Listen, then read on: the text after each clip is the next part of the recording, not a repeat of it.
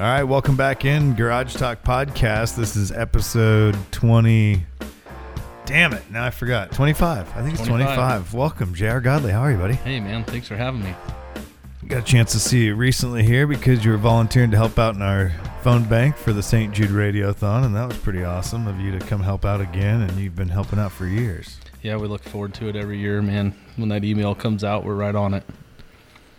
So you work for the uh, Central Point Police Department, and uh, is it right that you're working over at the high school? Yep, doing the SRO gig right now for at least another nine months or so. What does the SRO stand for? School resource officer. How'd you end up over there? Well, like about five years ago, when my son was in high school, you know, and coaching football and stuff, uh, there was an open spot, and I went to the chief and said, "Hey, I'd like to, you know, do the SRO gig for a while," and it just made sense, man. Like, get off at four o'clock every day, go to practice, you know, spend time with the kids while they're playing sports, and um, it just made a lot of sense for me as far as what I wanted to do after work. So, Hold on one second. I gotta get this thing opened up here so I can get cozy. that's it. All right, we're gonna come back to that a little bit later on, but I want to start out by kind of going back to Central Point. You grew up in Central Point. Yep. Yep. Been there uh, pretty much my whole life other than military time. Went to Richardson, Scenic, and Crater. What was it like growing up there for you? Man, you know, Central Point was a little bit smaller back then. You know, I remember coming home and seeing the pilot for the first time, and I thought, man, what are we doing? you know, who, who's putting this thing in here? You know, but it was cool, man. You know, we I grew up in a neighborhood by uh, Mae Richardson, and you know, probably like a lot of small town neighborhoods around America, man. We played wiffle ball and Nerf football from light post to light post, you know, till dark. Yeah, And um, grew up with some older kids in the neighborhood, and you know, that's all we did, man. Play sports. pretty special time, I think. You know, growing up when you grew up, which you're just a couple of years older than me. You know, Mhm. I like to look at it as there's these you know windows in time, and and you look back at the 50s and the 60s and the 70s and the different you know kind of generations that are out there, and we were kind of like that last wave before technology really exploded. Yep. I mean, we got to experience Nintendo and you know some Sega Genesis and maybe a little Mhm. Atari before that, but Yeah. really for the most part, we didn't have you know that that age range from late 30s to you know mid 40s. There's kind of that that little window in there where we're definitely not millennials and we're definitely not yeah, please. baby I, boomers. I don't. I don't want to be put in that category. right. Please. So it, it's just that time where there still wasn't all those distractions. So we Right. still spent a lot of time outside, and I'm sure for you, much like myself, had a chance to spend some time, you know, up in the woods and playing in the snow and doing brodies in the mud holes and all those things that you Yeah. do when you grow up in a small town. Heck yeah, man. I mean, our vacations when I was a kid, you know, we went to Disneyland the first time I think my sophomore year in high school. But before that, our vacations were fishing and hunting. Yeah. Like elk season, if we weren't playing sports, we got to go with dad and grandpa. If we were fishing, you know, we were up on the river or we were at the lake or the coast, Gold Beach all summer. I mean, that's where, you know, every summer I'd go over there and work for a friend of ours at Gold Beach in his boat since I was 12, 13, 14 years old, make money and probably learn things I shouldn't have learned. You know, like that's where I learned to be a man, you know, hanging out with the river guides, I guess. You know, Okay, I don't know. It's, now But- it's making a little more sense. Yeah. At first, I wasn't sure what you were talking about, but I think I probably learned a lot of those things while I was bucking hay with the older football players that would come out and buck hay, and so we'd have the juniors and seniors bucking hay. And then we were in sixth grade, fifth grade, maybe Right. junior high, and I remember hanging out with those guys, thinking, "Man, whoa, okay, what are they talking about? yeah, you learn the ropes a little bit, then you get a little bit older, and then you start to understand exactly what they were talking about. And there's Yep. some of those memories that I'll never forget. Never. I mean, it's priceless, man. And, it, and there's not enough of it anymore. You know, I mean, I look at my kids and I'm like, hey, you know, you guys, you know, they're working at, you know, hemp farms and doing stuff, you know, they're getting paid more money than I've ever seen a high school kid get paid, you know, or, you know, you're pushing them, hey, go get a job, go get a job. Well, nobody haying anymore. Yeah. There's nobody bucking hay. Well, that's because the hemp farms have taken over a lot of the hay fields, and now there's a hay shortage. Got it. You know, Yeah. it's just so much different with the technology. And I was watching a couple videos. One of them was this morning, and it was a guy that has a daughter and she's a teenager and she's sitting there, you know, and right now I just picked up my phone to use it as an example, but staring into the phone, doing the video or whatever, and it's TikTok now, and we're just so entertained by this device, and you know we're all guilty of it to a certain extent, but Mhm. there's so much time spent on here that there's not as much time spent outside and just learning how to just socialize and and just get out there and experience things. It's really too bad. It is, man. You know, I work night shift. You know, back when I was working on the street, and you didn't see kids out playing. You know, you don't. You drive around neighborhoods. There's nobody outside playing anymore. And I don't know if it's a fear of I don't want to let my kids out by themselves, or is it parents, you know, or us as parents getting lazy too, to where we don't want to be outside with them. I think that's Yeah. probably part of it, you know, and I've tried to do a Mhm. better job, especially more recently, because I think I realized, especially with work and working almost Mhm. too much, is how often, even just last night, I was outside just barbecuing some hot dogs for the kids and just standing out there. And I was thinking to myself, man, I haven't really done this in a while. And not because it's wintertime, but last Mhm. summer we just gobbled up by work and doing things. And like, man, I'm standing out here at this, you know, pretty nice spot where I can see the sunset and just t- take it in for a second Mhm. just sit there and just do nothing. Yeah. And there's something special about just sitting and hanging out. And I feel like we're in such a hurry these days. We got to get to the next thing, to the next thing, to the next thing, sure. and you just don't, just don't sit on the tailgate. And I know it sounds kind of, Yeah. you know, Yeah. hey hillbilly, Yeah. you know, but hey, that's what we did. You know, you just just sit around. You just sit around and shoot the shit, and Yeah. that's when you learned about the things you shouldn't Yeah. be learning about or whatever. Yeah. The patio, man. Barbecue, patio, fire pits. Yeah. I mean, more things are probably learned there than they ever are in a classroom. right. you know and uh, you know we try to keep our kids involved and stuff and we're always on the go too with my job and her job and the kids of sports and ffa or 4-h and you know just all that stuff and now you know you get in such a hurry yourself and i think one thing that we you know myself and my wife sarah have really done is try to make sure our kids are involved in stuff and we keep them busy and not worried about what we're doing. You know, they we try to put our lives aside for what they're doing to make sure that they get to do what they want, Mm-hmm. you know, in a sense. But um I think just sometimes, you know, like you say, we get in a hurry and our lives are more important than theirs in an aspect, you know, and I think that's a lot of it these days, you know. I mean, I remember my parents, I mean, all they cared about was getting us to the next tournament or the next game. yeah. You know, they never did nothing themselves. And I guess I could appreciate that, you know, now that I look back on it. Well, and it probably gave you a lot of opportunities to do things that maybe other kids don't get to do. Yeah. Yeah, absolutely. And for me growing up, I mean, I wasn't a school guy. You know, I didn't have the best grades, man. All I really cared about is when my next baseball game was, basketball game, football game, you know. I mean, I was just a sports guy. You know, that's all I wanted to do. That and I, I when I got to high school, I had a couple buddies that talked me into rodeo. And I thought, "Oh man, I'll be the next bull rider," you know. How'd that go? It, it never went good. Yeah. And then when I moved to North Carolina, when I was in the Marine Corps, I learned to ride for real, you know, and I loved it.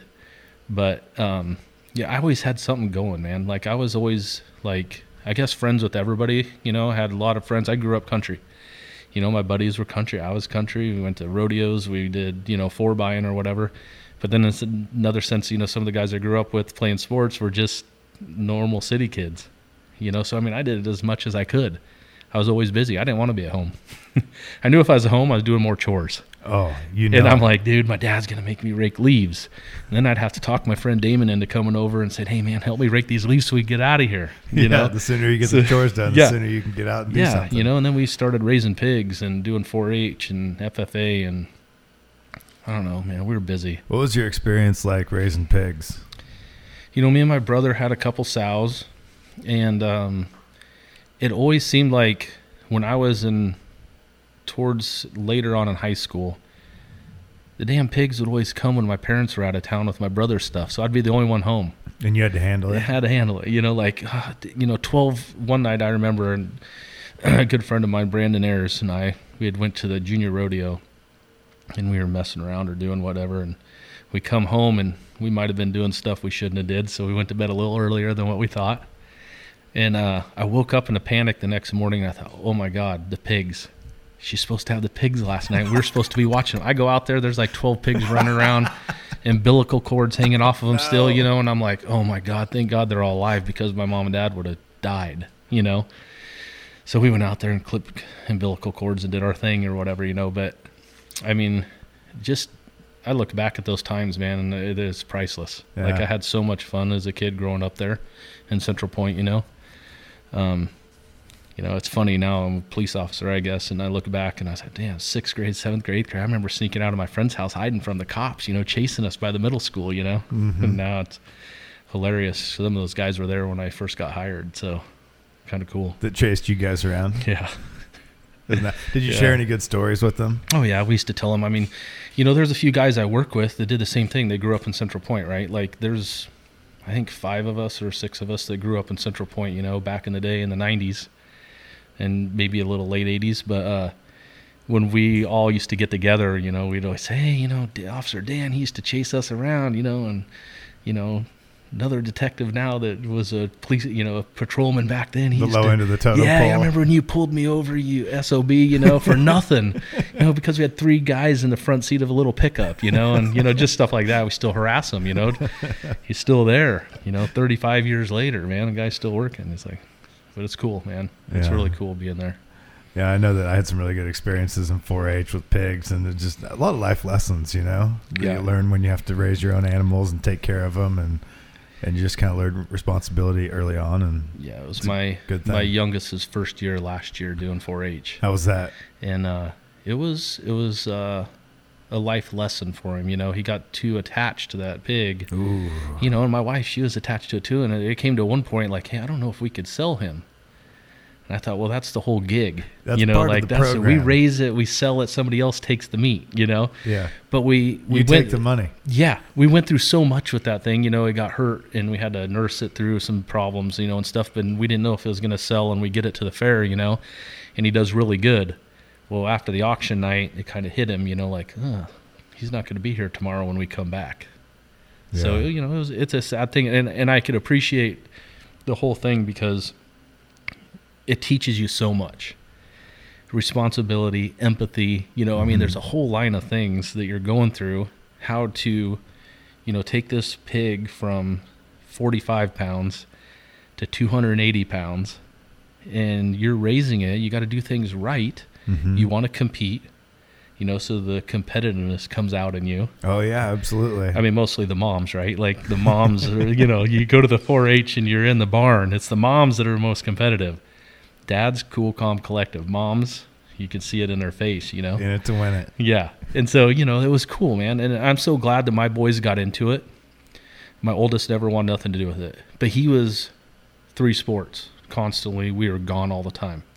Football, baseball, wrestling, all the time. Wouldn't that make it hard, especially Yeah. in the summertime when you have to go to the fair and take care of business? Yeah, and you know he he was gone all the time. So, and that was you know the choice that he he made, and and we allowed him to make, and we just off we'd go. You know, we had wrestling tournaments since he was six years old. We were baseball all stars, and then right into football. You know, and now he's a grown man. What's he doing 21 now? in a month and a half. He's in the Coast Guard, man. Oh, good yeah, for him. He's up in Newport, Oregon right now. Um, awesome. Super proud. when you were in high school, did you know you were going to go in the military, or how did that all come about? I didn't. You know, when I, I knew I, I wanted to play college baseball, and I had, you know, could have went and played football or baseball, and I, yeah, I thought, well, you know, I think I'll last longer playing baseball. Well, what I didn't know when I got to college is baseball in college is almost year round. Like I wasn't getting a break, you know. And so after two years of playing, I thought, man, I, I'm done with it. I want to go home. I want to go fishing. I want to go hunting. I want to go back to Oregon. You know, I was down in Susanville, California, and last in college. I came home and I realized, you know, hey, this ain't for me, man. College ain't for me. I'm just partying it up, hanging out with my buddies, you know, doing things. I thought it's time time for me to go do something. So I literally went in the first part of March, met the, or April, met the recruiter. Three weeks later, I shipped out. It was just that quick. Like I, I knew that college wasn't for me, and I didn't really want to work.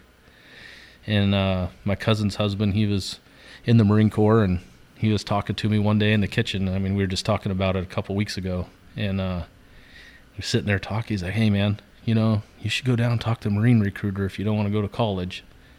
I said, oh, let's go do it. What the hell?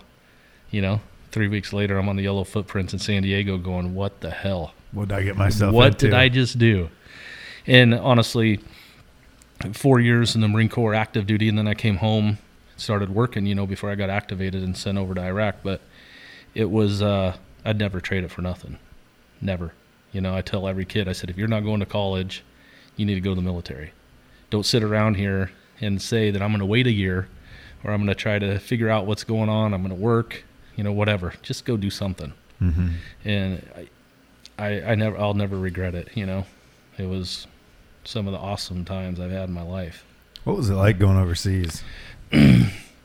It was, it was weird, you know, at first because you know I'm, I'm living a normal life with my wife and kid, Za, two of them. Uh, you know, we're building our first house, and um, I told my wife, I said, you know, I'm kind of missing the Marine Corps. You know, what are we doing? You know, we're struggling right now because we're bouncing around job to job. You know, So you had already been in and you got out? got out, Okay. and um, I got out in 2001 in uh, April. So 9/11 happens, and I was working for a heating and air company out of Grants Pass here, or I'm sorry, communications company out of Grants Pass here, and I was working nights. So I was sleeping. I remember my wife calling me, saying, "Hey, you need to turn the TV on." Oh Something boy. happened. I, oh, are you kidding me? So I figured I'd get called back then because I was still on the inactive reserve, right, for four years and didn't get a call. So 2002 came around. I told her, I said, "Yeah, I'm missing the Marine Corps, man. I need to figure something out." Well, my cousin's husband, he said, "Hey, you know, one of my bosses over here, in police department. He goes, he's the, the commanding officer at the Eugene Reserve Unit. You should go check him out, man. It's only once a month, two weeks a year, right? Like, how fun could that be?" So we went up there December 22nd, and uh, July 4th, 2003, I got the call, and we're building our house. You know, they said, "Hey, we just got activated, and we're going overseas." And I'm like, "Whoa." And the guy on the phone, he says, "You know, you don't have to go because you're not your paperwork's not done." And I thought about it for about two seconds, and I thought, "There's no way I'm turning it down." You know, this is what I trained for. This is, this is who I am. Did you feel an obligation to your country to I- go, or is, I did. You know, I already I was a United States Marine, and I really, you know, me and the wife we talked about getting out like a hundred times, like when the time was coming. And I didn't have a lot of options when I was on active duty. They wanted to ship me to recruiting duty to the south, or we could go to Okinawa for three years. And I'm like, uh, neither one of those sound great about raising my family. So that's why we came home, you know. And um, I thought about it, man, two seconds at least. And I thought, there's no way. I'm going. Sign me up. So I joined the reserve unit in Eugene. Flew to San Diego for about two weeks and then off to Kuwait. Waited in Kuwait till March when the president said go. And there we were. Crossed over the second day. So what was that like? uh, life changing. Yeah. You know what I mean? Like from the first day going through wire, I'll never forget that night. You know, I mean, we drove for like 18 hours. Partly because you can't go very fast, right? Like you're on roads that aren't really roads.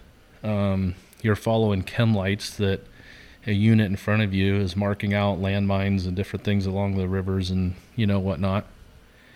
So I remember, you know, driving with uh, night vision for the first time. Like I'd never did it before, and it was just uh, scary. You know, like hey, I'm I'm you know I had the vehicle as myself because I was the radio sergeant, and then the CO and first sergeant was behind me with another um, uh, lieutenant that did kind of uh, logistic stuff or whatever. Right, he's riding with us, and I thought, man, one bad turn, it's not going to be good for us you know, and it's super slow moving. And it was just like, it seemed like it was days and days and days, you know, Is it that we were driving, but it's surreal? like 18 hours, Yeah. you know? And um, the first 30 days we were there, we got a meal a day and a bottle of water because the Army couldn't keep up with us. You know, from where we entered Iraq and from where they were it was quite a ways. So first 30 days, you know, it was a meal a day and a bottle of water a day.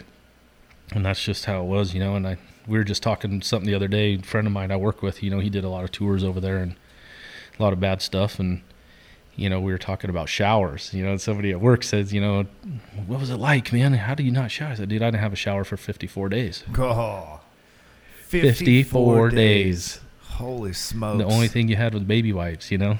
So well, that's better than nothing, I strip guess. down, wash up, and baby wipes, you know. And I guess the first week, you know, when when you cross into you know a zone like that, you know, and the thing is, like I tell people, when I was there, was the first six seven months of the war, right?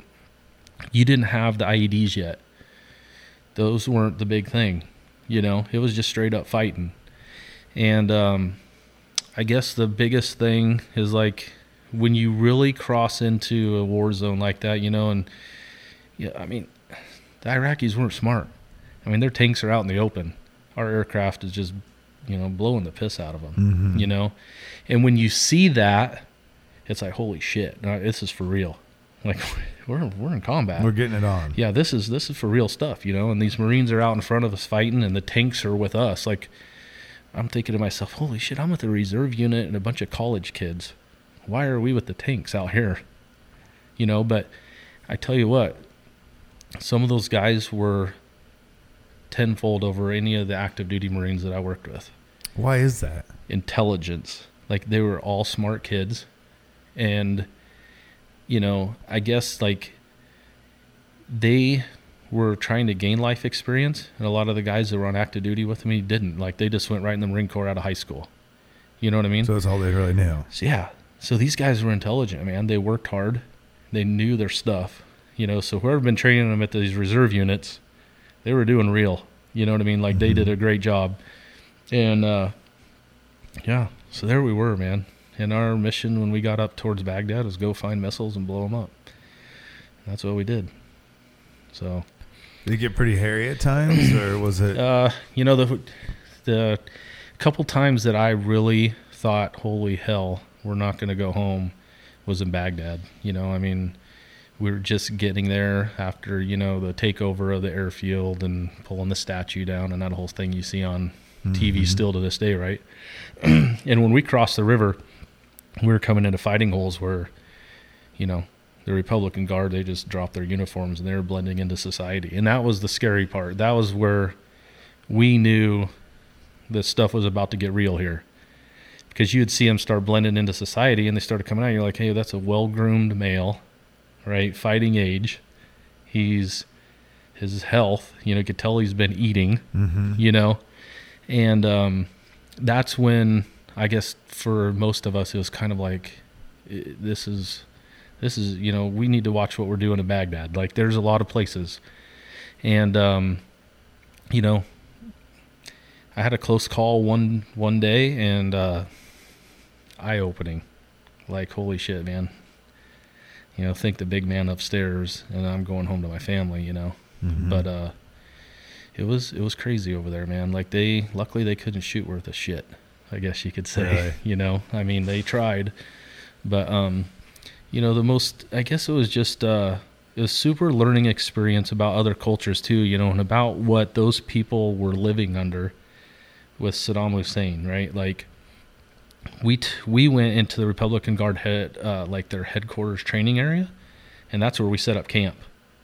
And the army was with us and so we went walking around you know kind of just clearing buildings and doing whatever and come into by their cafeteria man and you walk into a storage unit and all this baby formula stacked up floor to the wall and it was all from the UN it was all this stuff that they're shipping over there for their people. Well he was taking it and giving it to his soldiers you know and giving them their nutri- nutrients through it Mhm. basically you know?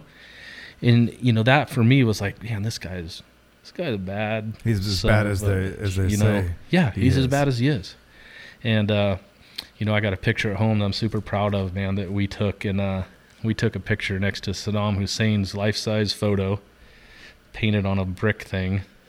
And it's it has uh you know oregon ducks on it spring break 2003 we painted on there and it's badass man. That's awesome. you know I can't imagine what that must have felt like as a guy who grew up in Central Point. Uh, And a lot of these guys, you know, I Mhm. talked to Brennan Cork about what it was like and being in Afghanistan. Like Mhm. you see stuff on TV, and I don't know that anyone really expects to be right there on the doorstep of Saddam Saddam Hussein's playground. Yeah.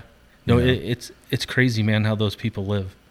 You know, and um, I remember meeting this family in an alleyway one day. We were pulling some missiles out of this uh, alleyway by their house, and the man was American educated. He went to NYU, and he was a professor at the university there, and he had three daughters, and the stories that he was telling us, you know, about their soldiers coming door to door you know, and the things that they would try to do, or you know, hiding his family, and you know, just the things that they go through, taking their food, taking anything that they wanted, unbelievable. You know, and you go village to village to village there, town to town, I guess. You know where you're welcome, because Mhm. when you came into a town, they're cheering and clapping, and then you're like, okay, this is we're good. You go into some of these smaller areas, and they're turning your back when you're driving into town. You're like, okay, we got to be careful. something's about to go down. So, you know, I mean, you go like you said, Central Point, Oregon to Baghdad in a hurry, and um, it, you didn't expect it, I guess. You know, That had to be kind of surreal, especially at your age, because with us being close in age, obviously Desert Storm Mhm. is something that I remember, mm-hmm. and that didn't last very long. But Right. to see that back then on TV, and that was back when there's what only a couple channels for the most part, and Yeah. I mean you had cable TV, but it was what everyone was watching when that happened. And then fast forward years down the road, and then you're over there. yeah, Has to be just surreal. it's it's still uh, like you know now. I mean, you, and I'm sure like Brendan and those guys can tell you. You know, there's smells, and there's you know certain things on TV that are I you know th- that you can tell what's right and what's wrong. Mm-hmm. And I guess that's what drives me nuts because I like watching war movies. And when I'm watching certain ones that are about Iraq or whatever, I'm like, where'd they film this at? You know, because that doesn't look like it. Yeah. But there's certain smells and stuff that trigger you over there that are totally different than here because it's just the lifestyle. You know what I mean? Mhm. Like you go down to a meat market there and everything's hanging outside, flies all over it, and nobody could give a crap. You know, they cut it off and eat it. You and know? they still survive. Yeah. Isn't that something? and here, you know, we're like, oh my god, it's two days old, throw it away. right. You know, it's just, those people are just, you know, and some of them, man, all they wanted was freedom. You know, they just wanted to live like us. But uh, you know, there was ones that were, they didn't want us there. They don't want us there running their country. You know what I mean? They were fine with what's going on. And I don't know that I can blame them. I guess I kind of see No. both sides. Yeah. And as someone who's never been there, I could see how, you know, if if another country came rolling up in here, how we'd feel about that. But also, we don't live under the same set of standards that they do. No, So, not not even close. You know what I mean? Like, I would, you know, little kids would come up and they'd want candy from us or whatnot, you know, and we'd give them some stuff, and then these older guys would come over and slap the crap out of them right in front of you, you know, like literally beat them for Wow. talking to us or whatever, and you're like, uh, uh you know, that's not happening on my watch. yeah. Come on over here. You know what I mean? Uh huh. like uh, I don't know, you're not going to do that in front of us. But you know, I felt that little bit of tension because you know there there's a lot of uh, people over there that are real timid. You know what I mean? That like that culture is not.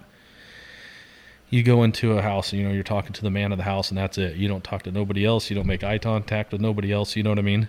But when you go into that situation and you have, you know, people hire in our military that are taking over as their mayors and, you know, in their cities and stuff like that, you know, I guess a little pride, Mm-hmm. you know, it hits you. Like you wouldn't want that. No, not Somebody comes here, next thing you know, they're the mayor of Central Point because we can't handle our own country. Yeah. Not right. You And know what I mean? Like, yeah, I don't know about that. And then if we end up bailing at some point and then coming back and doing it again, I could see how they would lose trust. It's just a complicated situation. Super, man. It's all, you know, I look at it now and I'm, I'm glad that some of our guys are coming home and they're not stuck over there doing things that they don't really need to do anymore. You know, I mean, as far as my opinion, but You only do so much. And at some point, you have to let them sink or swim on their own. yeah. And whether you agree with us going or not, at some point, it's up to them Mhm. how it's going to move forward. Yeah. You know, we try to train them, but there's just so much corruption over there from different countries. As soon as Oh, you yeah. leave, I mean, they just hop the fence from Syria or Iran. How do you control it? Mhm. You know, we never will. They've been fighting for hundreds and hundreds and hundreds of years. Yeah, they have to want change, and there's just certain factions that don't want change at all. Yeah. I, I don't know that we can ever change it. Yeah. So when was it when you came home? What year was it that you, Uh, if I- you came home and got out of the military? I came home in 2003 in the summertime. Um, and then I guess I took a couple months, about a month off from work when I got back. You know, kind of just chill out, you know, try to acclimatize, I guess you could say, you know, get back into the root of things. Um, and then I went back to work, and I remember it was about a year later they were getting activated again, but I was getting out and they you know i said hey man enough is enough i gotta i gotta get my family going here you know what i mean? I need a job. And at the time uh, at 2005 i was in the process of hiring process at Central Point PD and i actually turned down to go overseas because i was in the process. And you know thank god i did because i had a great job and i mean who doesn't want to work in their hometown you know? So that's been Chase really the kids cool around that are terrorizing Central Point. yeah. Yeah. Now i feel like the old man you know? Oh, what was that? 15 years ago yeah already. 15 years ago march 7th And so, what made you want to get into law enforcement? You know, honestly, when I was going to college, man, I wanted to be a physical fitness health teacher, you know. But at one day, and it- and it's the craziest thing, it's probably pretty stupid, but I had to take an anatomy class. And I said, hell no, I ain't doing that. So I was like, man, what other electives can I take? So I took a crim class, fell in Mhm. love with it. Done deal, you know? Mhm. And it was really the closest thing to the military that I could possibly do, you know, without doing private stuff overseas, you know. But um, it was just the, you know, it was that, uh, you know, or firefighting. You know what I mean? Like the, there's a team, you know, that type of team atmosphere and the camaraderie and all that kind of stuff. That's what drew me to me, yeah. And that's where I was.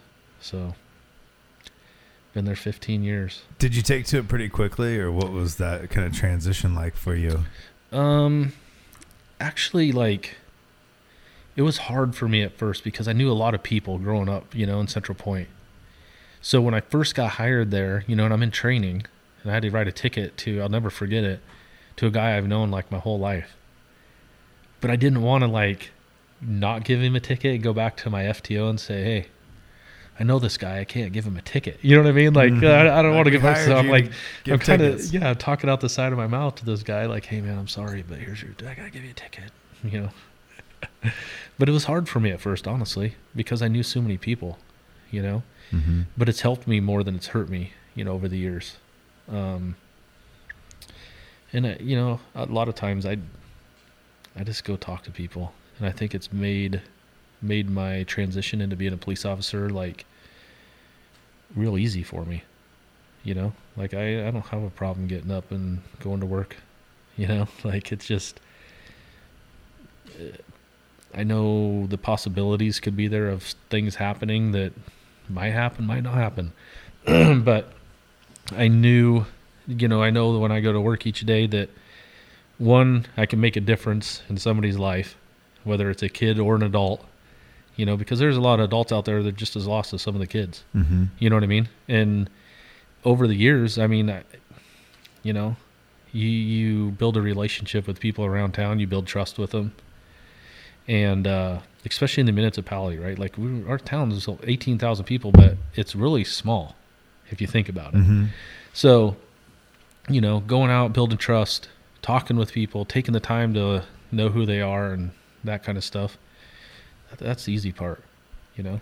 Are there situations that stick out in your mind as either really good things that happen, like there is a situation that maybe you were able to help someone, and then also after that, on the opposite side of the spectrum, where you kind of like when you're overseas, where you wonder, okay, tonight not a good night, and a situation that really sticks out in your mind is Um, yeah, you know, I had a uh, this girl that grew up at Crater and stuff, and um, I still stay kind of in contact with her. When she comes to town, she always comes to say hi, you know. But she had a rough time with some family, back and forth. You know, like she was kind of like on this, you know, wanted to leave, wanted to go do this, and I remember one night I went to her house, and her mom was, you know, called us because she was going kind of crazy in the bedroom or whatnot and wanted to move out and do this and that and you know I had a talk with her I remember sitting her down on the bed and, and I told her I said you know your brother's in the room next door your younger brother? Is this how you want him to grow up and be? Because he looks up to you, you know? And I had a talk with her and, uh, you know, and I told her, and she said, you know, I graduate, I don't know what I'm going to do. You know, I just feel like this and that. And I told her, I said, you know, maybe you should, you know, look at the military, you know? I mean, you're a badass. Like, you know, you should do it. So she did it. She come into the office one day and uh, the girls up front said, hey, you know, so-and-so's out front and wanted to talk to you. I said, okay. So I went out and talked to her and she said, hey, so I want to let you know I'm leaving for boot camp next week. I said, really? She goes, yeah. And I want to thank you, you know? I said, well, I appreciate it. You know, she gave me a hug and she left. And um, I don't know how many years went by when she was gone in the military, but she comes back and there were some bad things that happened in the military with her, you know, some bad things. And uh, she, uh, we started responding to calls and stuff at her house, you know, and I thought, damn, what did I do? You know, I talked her into going to the military. What the hell was I thinking? And for a year or so, I really thought like, maybe I just keep my mouth shut. You know, like why why did I tell her to do that? Mhm. So I felt terrible. You know, I mean, she's really, you know, she fighting PTSD, suicide, you know, different things going on, alcoholism, you know, whatever. And I'm like, damn it. You know, that was one time that I really thought, you know, at first I was super happy, like I did something right, you know, like I told this girl to do it, she's gonna do it, she's gonna, you know. And then when she came home, I'm like, oh my god. So I guess for me, that was kind of a a wake up call of like, dude, I really need to like think about what I'm telling people, the advice I'm giving somebody I don't really know too well, Mm-hmm. you know. But um, now, I mean, she has fought through it. She has awesome husband who grew up in Central Point. They now live down in Vegas, and she has a baby, and they're doing unbelievable. I actually I got invited to her wedding about a year and a half ago, two years ago now, two and a half years, and uh, yeah, Were you able to go? yeah, I went to the wedding, man. That's awesome. Country club, dude. It was it was went with a couple friends of mine that are kind of related to her or whatever, and it was cool to see it, man. Like her transition, you know, she really she had a bad, like um, she fought and fought and fought and fought through some tough times, you know, and uh, dealing with the police and herself and um, yeah. So it's kind of cool to see her now growing up with the family and uh, super awesome. Um, times that you know I've regretted, you know, yeah, there's times I regretted, you know, mistakes that I've made that I thought, you know, I guess not even really thoughts, but just thankfulness is sometimes like, you know, guys with the, you've gotten any calls just like any other officer would or whatever. And you think about, man, if I would have pulled the trigger, what I would have did, you know, Mhm. thank God I took that extra couple seconds, you know, and, uh, I haven't been involved in any, you know, hairy situations in Central Point where I've had to use my handgun or my rifle or anything, you know, thank God. Um, but you know, the guys that do, I just, like, man, just got to pray for them, man, because it's tough. Mhm. You know, I've seen some, uh, you know, a guy that I worked with, man, I seen him, he just could never could o- get over it, you know? It's hard for him. Yeah, long process, I'm sure. Super. So, I don't know. You know, I hope that I never have to go through it. To be honest with you, you know, um, it's just uh, it's one of those things, man. Like you know, you're on the right side of the fence or the wrong side of the fence or whatever the case may be. But every time one of those incidents go down, it's critic time, right? It's back seat quarterback in and you don't know what the community's going to say or who's going to support you, who's not going to support you, you know. And I guess that's the hard thing for me is like I'm tired of being second guessed in law Mhm. enforcement, you know what I mean? Like and I'm not saying that every shooting across America is the right thing. You know, I mean there's been some big cases in the news, you know, over the past couple years.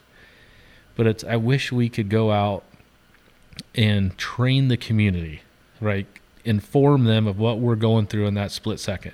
You know what I mean? Like, I want them to be in that situation and see what entails that split second. That we have to make up our mind: Life or death. life or death. Am I going home to my family? Am I going to have to kill this guy? You know, what are you going through? You know, and it's impossible to put anybody in your shoes. it's impossible to sit there and go, well, I know what that guy feels like.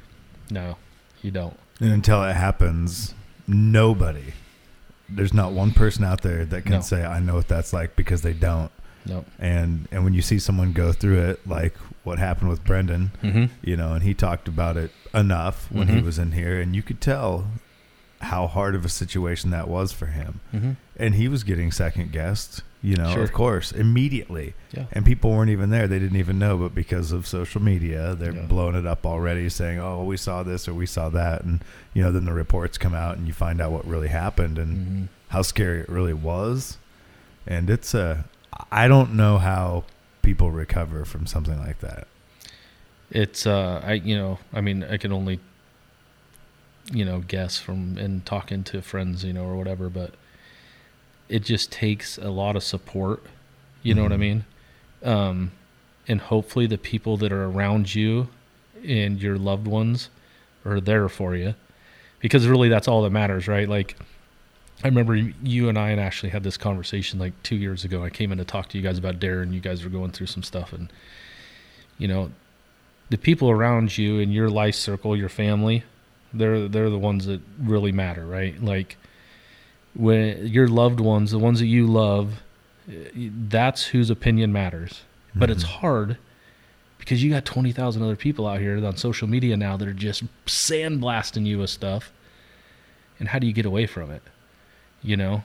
And somebody's always talking about it, whether you, you know, and you can always tell, you know, around our area here, Grants Pass, Jackson County, whatever, something happens, people know who that police officer or that deputy is, right? Mhm. Like you can't hide. Like I, I go to, I hang out in Jacksonville. Me and my wife hang out in Jacksonville a lot. You know, hopefully nobody really knows who I am. You know, some guys I know go to Ashland, but everybody knows who that guy is. Right. You know, and they're you know, looking at him like, oh, yeah, that's that guy that shot that guy. Uh-huh. You know, that guy's did this, or that's the cop that did this, or whatever. You can't get away from it. And I guess that's just the, you know, I mean, that's when you have to find out: are you strong, or is it not for you? Mm-hmm. you know i guess i mean i don't know i've never been in that situation but i've talked to friends that have been in that situation that i work with and they're just like man you just got to kind of for, let it go Yeah. counseling and let it go you know you got to talk to somebody don't hold it in Yeah, that's probably You the know. worst thing you could do. yeah you just go talk to somebody and hopefully that you can get through it man you know Okay, I've yet to hit one of these, and I don't think I've tried it since I moved the table, but I'm gonna go over the head and see if I can land this in the can bin without looking. Not Uh, even close. wide All right, stall Wide right. Because I feel we're, we're in a good spot. We're gonna keep the recorder rolling, but I gotta get a refresh. You good? yep Some blood flowing. I haven't taken a, a mid pod break in a while, so that felt good to kind of stretch out, get some blood flowing. This is a perfect transition because I wanted to ask you about, you know, we talked early in the podcast about going to work at, at the school and being the school resource officer, Mhm.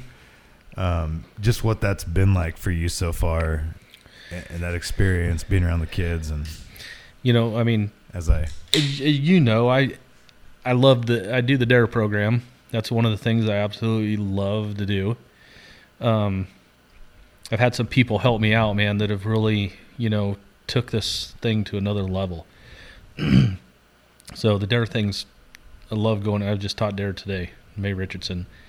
And uh my son's in there you know it's his fifth grade class so. To take ownership of it. I try not to, you know, pick on him too much, but, uh, you know, I mean, it's a lot of his friends and kids that are at my house all the time, you know, and you know, I go in there and I one day one of the kids today said, "Hey, Coach Godley," and some girl goes, "It's Officer Godley." He's like, "No, he's my football coach. like I can call him Coach Godley if I want," you know. Love it, and I love going to the high school, man. You know, coaching football over there and all my boys walking around the hallways and stuff, you know. Um, kind of get to keep tabs on them, man. I get to just uh, come in my office and ask for advice. You know, I, I haven't. It's been unbelievable the last five years. it's you know, I mean, some people say it's not police work. You know, SROs aren't police officers. You know, you guys aren't doing this. Well, if you want to come over and take the cases that I take at the high school, by all means, come do it. Mm-hmm. I'll be more than glad to let you take some. And you're still a police officer. You're just at the high school. You got it. And and I'm not there all day. Like a lot of times, uh, you know, I'll start out the day out on the streets helping out till somebody else comes into work. You know, or ten o'clock shift comes in or whatever. Summertime, I work the street just like everybody else.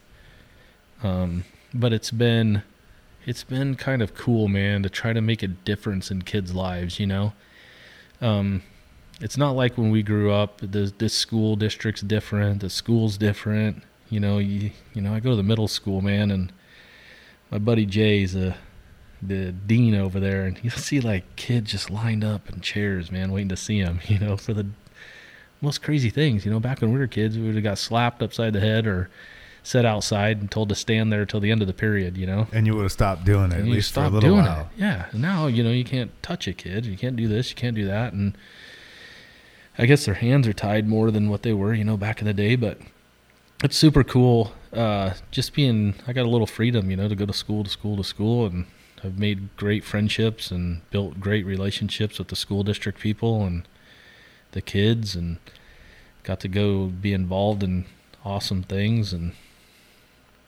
Yeah, it's been awesome, man.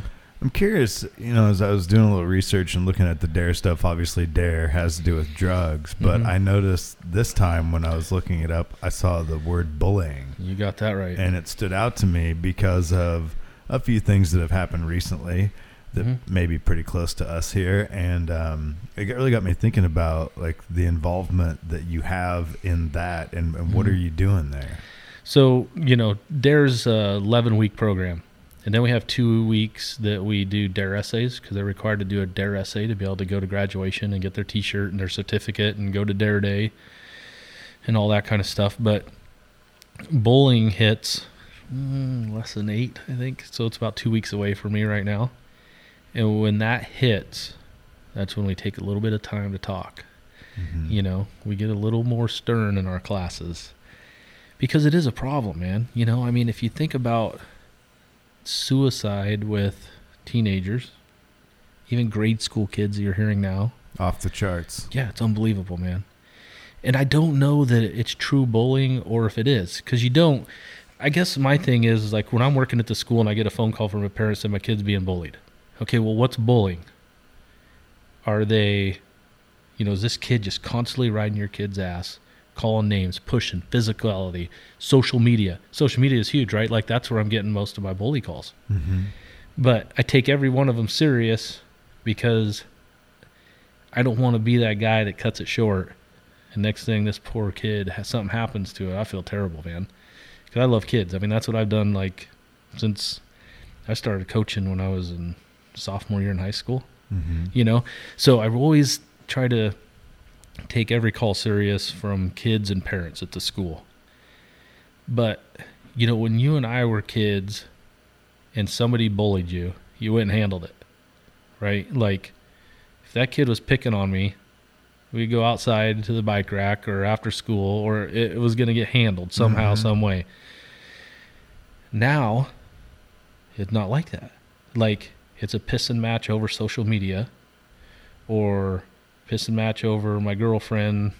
You know, this kid likes her and he made comments about her or whatever and nothing's done because they just keep talking and talking and talking and talking and it drags on right? Well then everybody wants a piece of the pie because they're seeing it. It's not like me and you have a beef we're talking face to face. Everybody's seeing it on their snapchat stories or instagram or facebook so everybody starts getting involved in it you know and so it just spreads like wildfire man. And it, it's a sad deal because i've seen true bullying.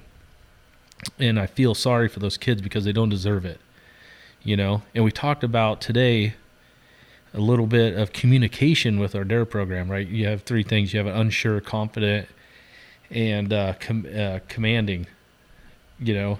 And you don't and i tell them you know you, if you're the unsure kid that doesn't have the self-esteem it doesn't have the uh, you know you're not sticking up for yourself you're going to be a target that's just that's how it is Mm-hmm. because that's where those commanding kids that are loud, violent, outspoken, they go to that kid.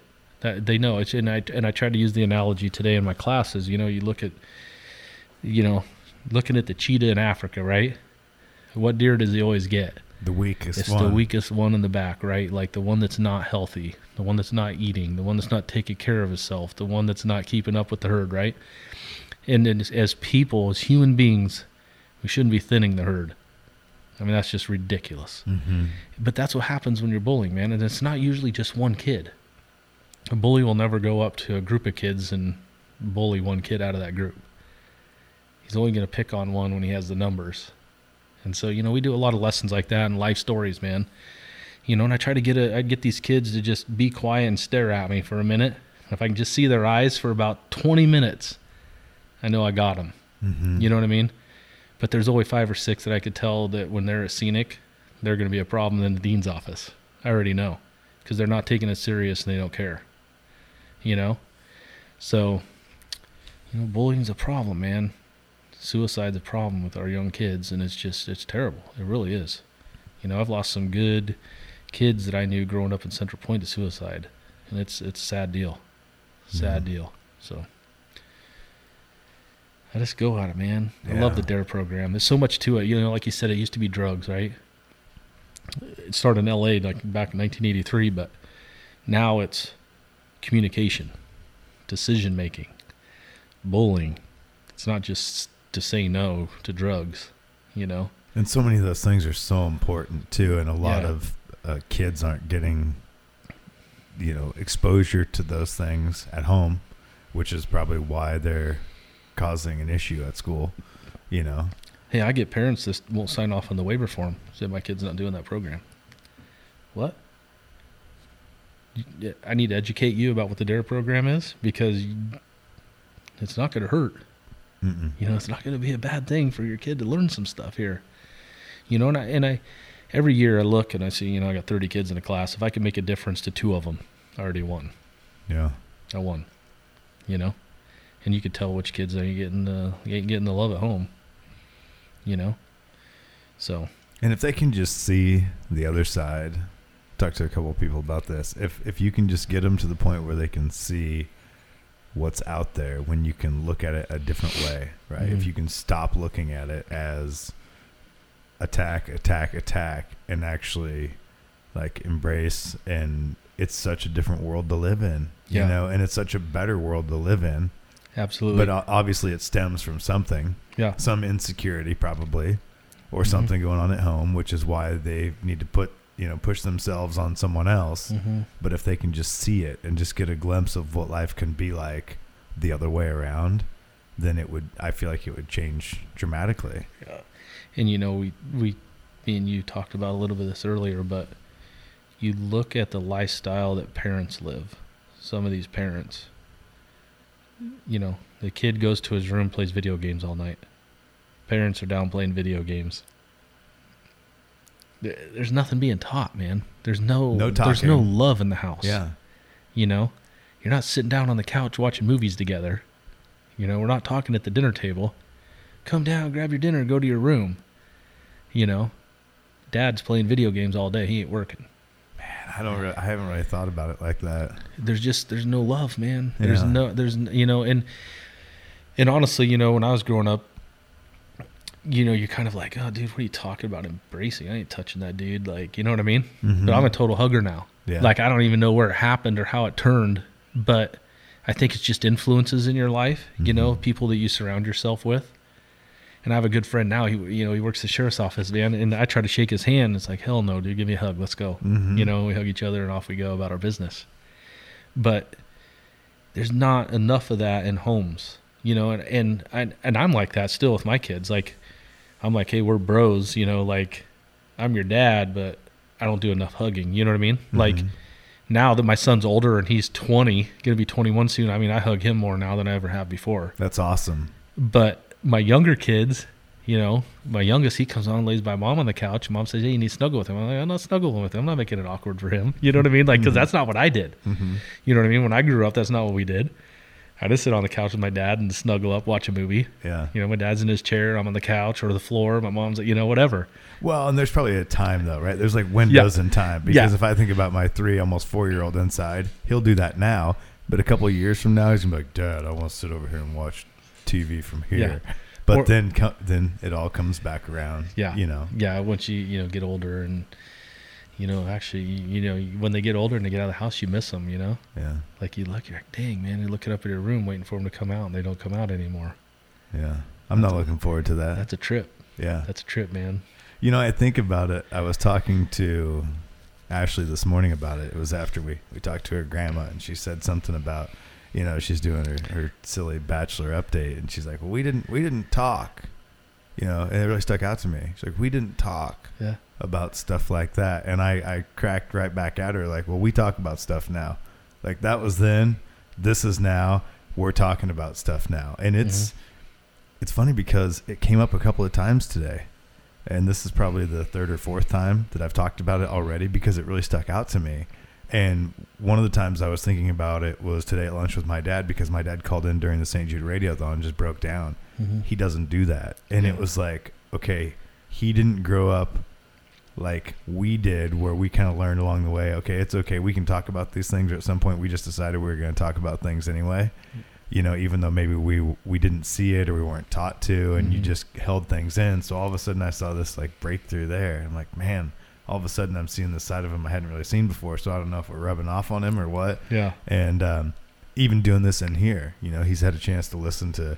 I think he's listened to almost every episode, and had a chance to learn some things that he didn't know. Yeah. And he's old school, right? He's 77, Mhm. and so he he he grew up at a completely different time. But I guess what I'm getting at is like, it's okay to talk about things Mhm. and it's okay to say how you feel about things and it's not uh it's funny because there was someone else who came in today my mind's bouncing all around but we were just talking about like it's okay to just say like say. Don't let someone else make you feel bad about how you feel. Mhm. like just say how you feel. And if you're having a tough time just say something. Right. and it's amazing what that'll do for someone. Yeah. and then hug it out and be on your way and it could completely change someone's day.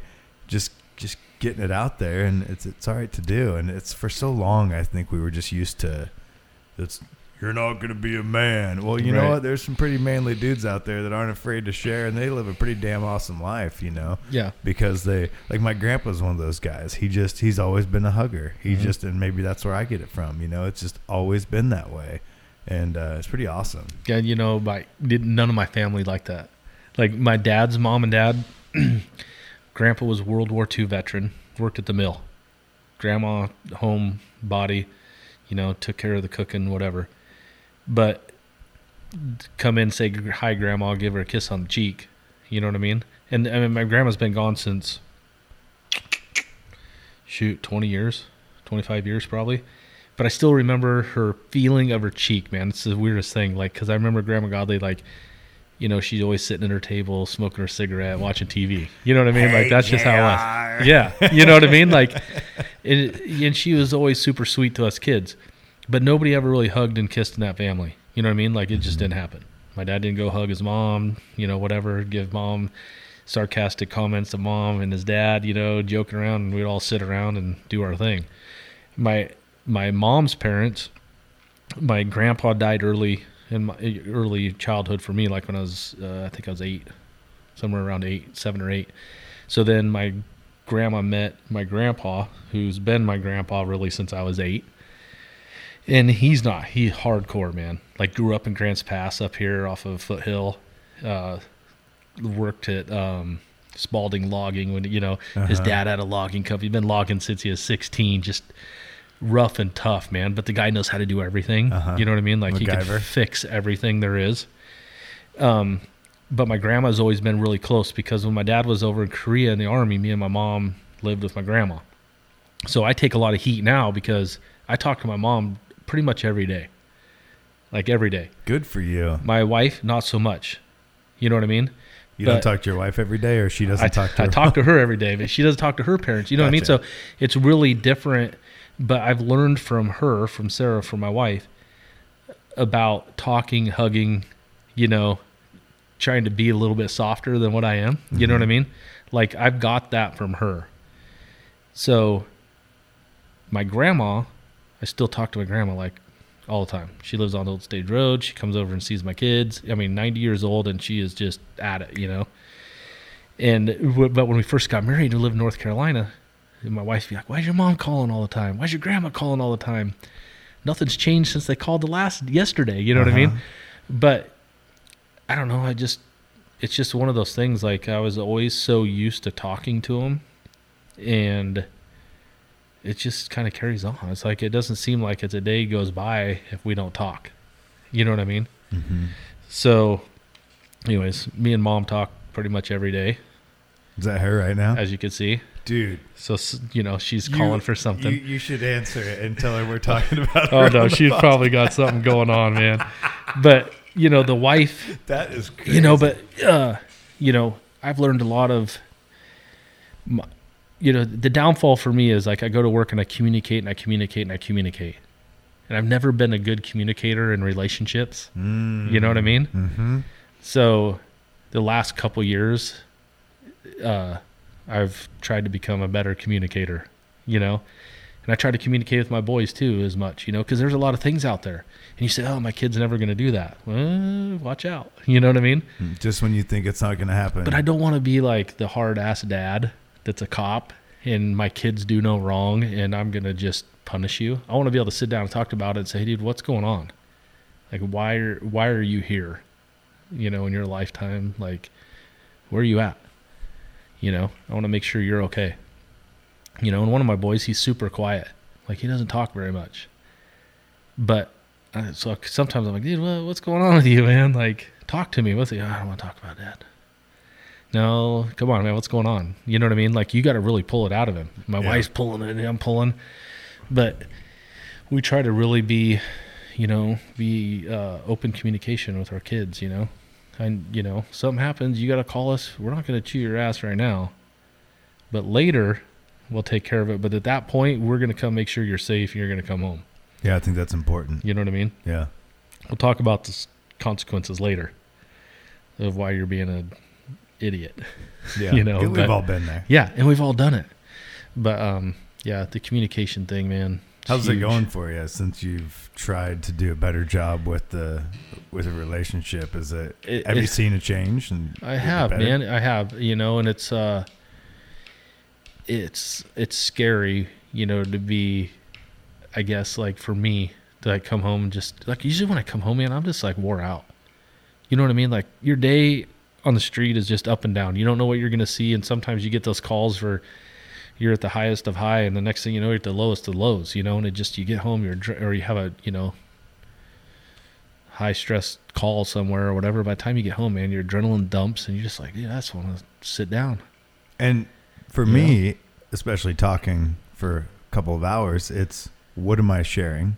Like what information is worthy of me sharing, Yeah, right? Because I don't need to recap my morning show when I get home. Mhm. I already said it. I already heard it. If you want to hear it, turn it on. yeah, And you know, there may be a few things that stand out that were important for one reason or another, but also having advertising clients that I talk to all day long after that. So I have just like all these conversations, and then you have to decide, okay, which ones are worth bringing up, or is it Yeah. just bringing someone down, or is it some cool story to share? And then I'm like, well, you never told me about that. Well, I, I didn't, you know, which I didn't think you'd really care which if that. you want to know about it i'm happy to talk about it but it's the learning process especially for us guys and even though i would Mhm. like to think i'm a decent communicator there's still so much to learn Absolutely, and you know, I, t- I do that. I kind of go through the same thing, man. I'm like, uh, why did you tell me? Well, I didn't really think it'd be that big of a deal, you know. But I and then I and then I'm not a real good listener either at that point. Like she wants to tell me something that's important to her. I need to listen, but at the same time, like my mind's in like ten different places of thinking about what I just did today, what I need to do tomorrow. Like that's me. Like I try to like prioritize my thinking, you know, process, but it doesn't Uh-huh. always work. So I like getting these la la lands. i just i, just told i just told I got to be structured. Yeah. You know what I mean? Like Yeah. I have to be one job at a time. Let's accomplish this, and then we'll go to the next one. The next. because that's next how we think Yeah, in our house lately has been chaotic. We're putting in tile flooring. We got to build the pig barn. We got to do this that, and I'm just like, you know, I lay down in bed at night and I'm like, what am I doing? Like, what do I have to do tomorrow? Oh yeah, and I feel bad because there's been lots of times I've put her stories and her stuff on the back burner, and uh, you know, thank God that she understands what an idiot I am sometimes, and she still loves me. yeah, sometimes I've just said, especially recently, I'm like, I just forgot. Yeah. Like I got nothing. I, I just forgot. Like I, I don't know what to tell you. Like I know you told me you need me to do this. I know you I know you told me. I remember you telling me. Yeah. I just didn't remember the day after. Did you Like, go to I- Costco? Yeah. What'd you get? Everything but uh, the one thing you told me to get. Uh-huh. I feel like I just had that happen last week. I too. did. Did you get cat litter? No. But I got a 36 pack. Thirty. I got two hundred dollars of other stuff. yeah, right. I got the steaks. That was. The, I got the New Yorks. At least we have dinner tonight, right? Yeah. Yeah, I don't know. It is. It's a constant learning process, but so many things that I don't think that we would have ever thought we would, you know, be dealing with necessarily. Mhm. But obviously, a lot of that stuff's important, you know, to figure out and Yeah. how to make it work for a long period of time, especially when it comes to relationships and also your kids because you have them forever. Yeah, you do. And you know, and you want to you want them to leave the house knowing what a relationship should be. Mm-hmm. And you know, sometimes I haven't done a, a good job of that. You know, and I know it. I feel back. I look. I go, God, that was a real stupid thing. You know, like I hope my kid doesn't really pick that up on me. You know, I hope he'd be a little bit better. You know, right? Because we always want our kids to be better than us. Mm-hmm. You know what I mean? I don't want to be competitive with my kids. I want my kids to make more money. I want them to have a bigger house. I want them to have a better life. You know, I want them to do better than I do. I mean, that's the goal. We set them up to do, you know, better than we are, you know? And uh, so it starts with the communication process, you know? Yeah. I was talking to someone the other day about the effects of trying to help them do better and if we're really doing the right thing to help them do better because there's this whole generation that was attempting to do that or I felt like they were and some did a really good job of it. But also some did such a good job that of providing let's say Mm-hmm. that actually I feel like hurt them because too much was provided to where there's this whole generation that expects to have the flat screen, the newest phone, the newest video game console because we wanted as society we wanted to be able to provide these things because Mhm. maybe as kids we didn't have them so i've really been thinking about that a lot lately like it was it too much like we did too well Mm-hmm. and it actually had the reverse effect Yeah. and that's something I struggle with all the time because I mean you're sitting in the garage here. There's one, two, three, four, five, six bicycles, which we have four kids, so I can kind of justify that. But one, two of them have batteries. There's two scooters that have batteries, which those scooters are mine, by the way. But there's a little dirt bike over here, and you know, without saying too much of all what's in here, there's plenty of things to use and have fun with. And I didn't necessarily have those things. I didn't even have a quad until I sold enough pigs Mm-hmm. to have the money to buy one. And so I, I think about it a lot. Like, am I providing too much because you want them to have some skin in the game and be Mhm. responsible and not feel like things are owed to them? And I talk to them about it a lot because I feel like I have to. Because if not, Yeah. then they're going to be 16 and where's my brand new car? Mhm. Like, well, you're not you're not getting a brand new car. Yeah. That's not going to happen. Fine line, right? Like, Yeah. like, uh, like I was just saying, you have more than what you had when you were a kid, and now your kids are having more than what you had. Mm-hmm. So hopefully their kids have more than what they have. You know what I mean? But we at this and and while this whole thing's going on, we got to teach them how they get it. You know, and we're not just like here you can do this with no consequences. Yeah. You know, so it's a real fine line for us parents to make sure that we're giving them the stuff you know that they want or they you know to have fun with and we can do as a family but are the grades good? Mm-hmm. are you being a good human being at school? You know which sometimes i think is more important than your grades a lot of times. Like if you're being a good student and you're getting hey this your kid's such a great kid nice kid i never have any problems with them helps out other kids in class i'll take that over an a every day. Absolutely. every day. Because in the long run my kid's still going to go to college if they want to right? Mhm. like but is my kid a good human being? You know i'd rather have people come and say hey man your kid is the nicest kid that i've met like he's so polite he says thank you i really appreciate him come over to my house i'll take that all day Yeah. and if my kid's doing that i don't have a problem with buying them motorcycles helping them out taking them to sporting events you know going camping getting them a rifle whatever Mm-hmm. you know be in uh you know I mean, it's just it's it's our progression, man. I think that's what we should shoot for. Yeah, and also a value in understanding that the things aren't necessarily Yeah. the most important. Yeah. You know, because we can all work to the bone and have the things, but then if you have all the things and there's no substance behind the scenes, then it's pretty much pointless. Dude, it's the can't buy me love stuff, man. and it's so true. It's I, I just had this conversation with somebody at work, you know, and I said, you know, you could you could buy everything you want for people, but if they don't feel the love, it doesn't matter. Mm-hmm. You know, I can go buy my kids motorcycles and send them outside and ride, but if they don't know that they're loved or that I'm there for them, what's the purpose? Yeah. It, it doesn't matter.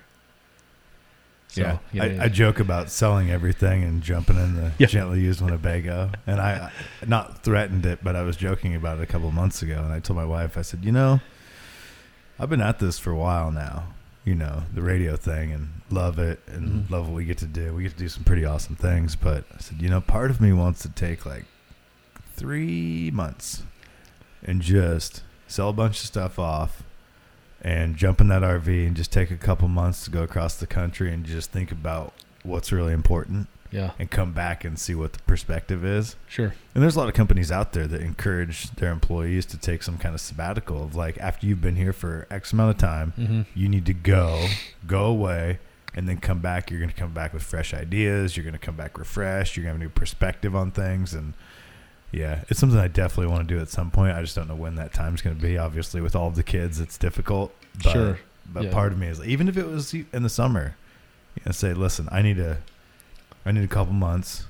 And let's figure out how to make this work. And even if we had to spin it somehow to make it entertaining for the radio show, which I'm sure we could do, is just go for it. Just to, because I think everybody kind of needs to be able to step back somehow, and Mhm. maybe not for three months, but just to just catch your breath. Man, I'd be happy to do it for a week right now. Yeah. You know what I mean? Like, I guess like if you could take your kids and just drive, I mean, you could go five hours north of here, west side of Portland, and show them things and be like, you should be thankful for what you have, right? Mhm. Like, there's places all over this country, you know, down south or, you know, wherever. And you drive through a, a neighborhood and just let your kids sit back and look at what those kids are playing with.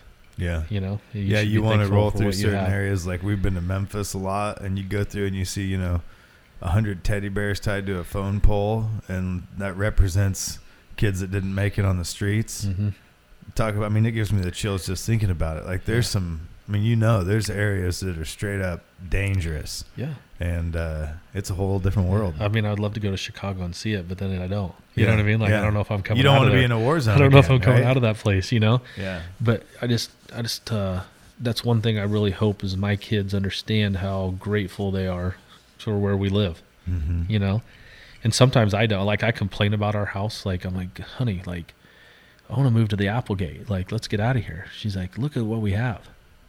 You know, look what we have. You should be thankful for what we have. And I step back and I'm like, man, we should. Mm-hmm. We really should because both of us are blessed with great jobs and stuff, you know, and I don't know. You know, sometimes I mean you shouldn't always want more, but I guess that's the goal, you know. Sometimes Yeah. you're always like, "Oh, I could do this or I could do that or I want to get this or I want to get that." And reality is you're in a pretty damn good spot. Yeah. Well, and then when you put in all the time to get those things, you take up all of the time where you could be doing other things and just enjoying it. Like I was talking about just being outside last night. Like, wow, that was pretty refreshing. You Yeah. know, not go, go, go, just relaxing, looking around and going, okay, fresh air, beautiful sunset. Yep. Enjoy just what you this- have right here. This is what it is. Yeah. I wanted to ask you about the 2018 Southern Oregon Best of the Best Award for Law Enforcement Officer. Uh-oh. How'd that feel? It was cool, man. You know, like I don't know that it's a super huge deal, you know, but uh it was cool that people went on and voted for me. You know what I Mhm. mean? Like you, you kind of feel a little love. Mhm. You know, that was cool. You know, the year before I lost to a, a guy that just retired, and then uh, you know I win it. It was cool. You know, like I enjoyed it. You know what I mean? Like just to see the pe- how many people voted for me and stuff. And I had a little bit of inside, you know, afterwards. So I was like, man, how many votes did I really get? You know what I mean? Oh, really? Like, and it wasn't even close. Like I mean, it was and it was like, man, that's super cool, you know. But it, I guess an award like that, a lot of times it's just a popularity contest, you know. But I'm super grateful that people voted for me and took the time to do it. You know what I mean?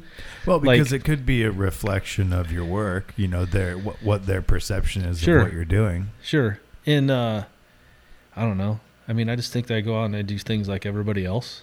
You know what I mean? Like every other police officer every day. Um, but I guess when you, you kind of win an award like that, it's like, eh, maybe I did something a little bit different or a little bit better Mhm. or I made a difference, you know, doing what I'm doing now at the school, you know. Um, but it was cool, man. Like I got to enjoy it with some a good friend of mine because they won an award that night, you know. So we had a little bit of little sippy sip, uh, you know, beverages and stuff, and Mhm. just went all out, man. I had a good time over there. Then this last year, I lost to the sheriff. I got runner up, and but it's still cool, you know. Just think that people were even nominating me, you know. Yeah.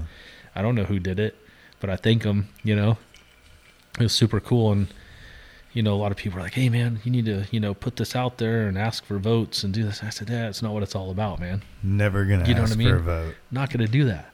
Like, I could just being like mentioned, I guess, for something like that is cool for me. You Mhm. know, like I don't know. I guess just people in Central Point, man, and around the valley, dude. I just I know so many people, and I enjoy it. You know, I enjoy just going and chatting with them and having a good time. You know, Yeah. I try. I guess one thing for me, like when I became a cop, I remember I told my wife this. She said, "Well, you shouldn't do that." I said, "You know what? I'm not changing. I want people to know me as Jr., not as Officer Godley." Mhm. like I, I don't want to change my life you know and and have to look over my shoulder or watch what i'm doing i know i'm doing things right like i know if i go out and i have drinks that i'm not going to drive home Mhm. and make an ass of myself i know that i'm not going to get so intoxicated in a public place that i'm going to make an ass of myself you know what i mean but i want to fit in i want people to be able to come up to me at bella union or wherever shake my hand tell me who they are you know hey i know you from this and that or whatever Mhm. and it's fine with me. You know, I don't want I don't want to be known as Officer Godley all the time. You know, I want people just to look at me and say, "Hey, man, that is Officer Godley." but hey, how you doing, Jr. You Yeah. know, so I don't know, man. I guess it's just kind of a be nice and respect people, and they're going to be nice and respect you back. Mhm. That's Well, it. that's the vibe I get from you. So, I mean, I feel like you're Jr. And Yeah, I dig it, man. I I, I do. I, I appreciate it. You know, I appreciate when you guys ask. You know, you guys take the time on you know St. Jude stuff. You guys take the time to mention everybody that's helping you. we try, that's, man. that's it's huge. hard. It's huge, though. You know what I mean? Like, that's huge for anybody. I mean, for me, you know, being well, I consider you guys as friends. I, I mean, if you don't mention me, I'm cool with it. You know what I mean? Mhm. But when I'm listening to it, and my son and I are in the truck because my youngest son, every morning, that's what we turned on when we went to school, right? Like you and Ashley, like he turns it on, like he knows. That's cool. He knows what we're doing in the morning, right? So when you guys mention that stuff, I think other people are just like, "Hey, that's it. That's why I do it." You know what I mean? Like they don't forget me, and so I'm gonna do it. You know, and that's cool, dude. That's you guys. Think about how much money came through. yeah. That's unbelievable. Well, it's all of us, you know, and that's the that's the amazing thing, man. I, I'm I'm so it's hard. It's hard to wrap your mind around. Like just me thinking about it is uh it's crazy to see what we're capable of. Yeah. And I know we're always capable of more. And I'm Mhm. not just talking about St. Jude. When we're talking about the grand scheme of things, what are we really capable of? And then trying Mhm. to figure out how to channel energy to put time towards certain things because St. Jude and what we do for St. Jude is a very small, you know, piece of the puzzle, right? Mhm. We spend a lot of time throughout the year, but there's two days a year where we put all of our energy, and then there's a few other days where we do golf tournaments or whatever. Mm-hmm. But we see what we're capable of as a community, Mm-hmm. and we're the mouthpiece, and we're able to rally people around us. But in the grand scheme of things, like, what are we really capable of? And that's where I feel like we've only scratched the surface. And I say we, like, as the community, like, how do we do a better job? Mm-hmm. right as a whole like how do we take that small sample size that really isn't small i mean it's a it really is a powerful thing Right. but like how do you take that to a grander scale of like the bullying stuff that you're talking about or doing a better job mentoring our kids like that's what i think about a lot i'm just not quite sure how that all comes together. Mhm. but there's been a lot of backroom conversations about stuff like that. And i think that there's i mean as a community what are we doing? Mhm. like who are we and what are we doing? And when do we decide to do more? And how do Mhm. we do that? Yeah. because there's so many people out there who want to do more. They're just not sure how. Maybe they haven't been asked or whatever. And so Mhm. yeah i just think there's so much more to be done. I mean obviously there's more to do always but it always is, and it- and it's, you know, you talk about building a structure. You know, when you when you uh, you know you're growing up in any job, right? Like you have a supervisor or trainers or whatever, and you take a little bit. Like you probably took something from another DJ and a little bit from this guy and a little bit from this guy and a little bit from this guy. You know, and that's how we build ourselves. You know, like when I got hired at the police department, I got trained by him, him, him, and him, and I took a little bit from him, and I like what he's doing, and I like what he's doing, and I took a little bit of that to myself. Well, even now, I'll go out on a call with a younger guy, and I'm like, dude, I like how he did that. So I take a little bit, right? Mhm. So when you guys talk about the whole, you know, St. Jude thing, and you branch out and you take a little bit, and then that person takes a little bit, and the other person takes a little bit, and then it just kind of just starts growing, right? And I think that everybody you you con you continuously learn, right, from each other and the people you surround yourself by. So I don't think that ever stops. Like some people just stop. Like they don't want to learn anymore. They don't want to grasp. They don't want to, you know, reach out and do anything. You know. Mhm. I mean, I always have crazy ideas. Like I come up with some stinking thing and I tell my wife, "Hey, I think we should do this." Like she's looking at me, well, where in the hell did you get that? Well, I learned it from this person Mhm. and this person. And then I came up with this part of it, you know? And uh, I, I just think that we never stop and we shouldn't because Right. that's what makes us better people, you know? Like you surround yourself with better people, then you need to absorb it. So you guys, you know, you guys went through some different things the last couple of years with that situation and then you built it you grabbed some more people some more people which leads you to some more people and it just now man i mean holy crap yeah $401000 like who does that yeah. You know i mean for me in the dare program when i took it over five years ago i had you know it was like a thousand dollars. You know and then me and nikki worked together and we got it to 16000 which is so for me, which is not a whole lot of money, right, in the grand scheme of what you guys do and what we do, but what I can do with that money on, you know, May 29th of this year for Dare Day, Mhm. what I could do with that, take all three schools out there in Dare Day and show them a great time. I spend all my money on the kids. Yeah. Like, I don't spend. uh, We do. We don't keep any money, and they're just like, "Hey, we're partying, yay!" You know. You know what I mean? Uh-huh. Like Troy comes out and runs the DJ, and you know he's a teacher at Richardson now. yeah and- and he used to work for us yeah. So he comes and does a DJ, and Hope used to do it for me, right? Because she worked at MRE. So they do that, and they get the kids dancing, and all the teachers are freaking out, and you know what I mean? And the water slides, and they're getting muddy and wet, and all this stuff, and I'm like, okay, we're having a great time. that's what you And that's so what it's about, man. You know what I mean? Like, it, I don't go out and do it for myself. It's for the kids, and that's what people need to understand. You know, we do it for other people. It's not for us. You know, Mhm. and I don't know, man. I just think a lot of times we just stop learning, yeah you know, about everything. Yeah. Well, and there's just frankly there's people who don't want to, and there's people that are closed-minded to things. And there was even a, an example that I can think of that's very fresh on my mind, where you know it happened last week, right in the middle of the two days of amazing things that were going on. That, um, you know, that I have to be careful, but there there's one situation where someone got very upset with what we're, we were doing and how it impacted their business. And they felt negatively. And I don't understand. Yeah, I don't understand how you could turn the radio on last week and think that that was a negative. And I will never say in public who it was. check reality, people. But you know what I mean? When you make your what you're doing and it comes down to money, right? Mhm. When you you make it all about that and you can't step back and see what's happening for the greater good, then you got to you got to really check yourself and ask yourself what's important because if I ever get to that point, I hope someone smacks me upside the head. yeah, it's like It's embarrassing to me. Yeah, you don't want to go out and you get these sponsors, right? because people want to put money just to be that dude. You know what I mean? Like Mhm. we want to be the people that did that. No. I want you to give me money for the sponsor of what I'm doing. Because you want to. You Whether feel it's good St. about what's Jude going on. or it's a DARE program or it's a football program or whatever. I want you to do it because you're feeling that you're doing the right thing for the kids, hmm not for your business. You know what I mean? Like I get people like that in a smaller scheme of things. Well, what are you going to do for me if I give you this money? Exactly. Forget it. I don't want it. I don't Like- want it. Peace out. Yep. You know what I mean? I'll go down here and I'll talk to Joe Schmo, your Or- competitor. Or, three more people if we need to, just to make to. up for it. Yeah, I don't need it. I don't need you to ask me what I'm going to do for you if you give me money for the kids. Yeah. You know, you can eat your banner. yeah. Here, let's roll it up Yeah. and whack. Here you go, bud. That's crazy, man. Yeah. It's uh But it was it was It- wild, dude. Listening to it this year, you know, there was times I literally had to pull off the side of the road, like I couldn't handle it.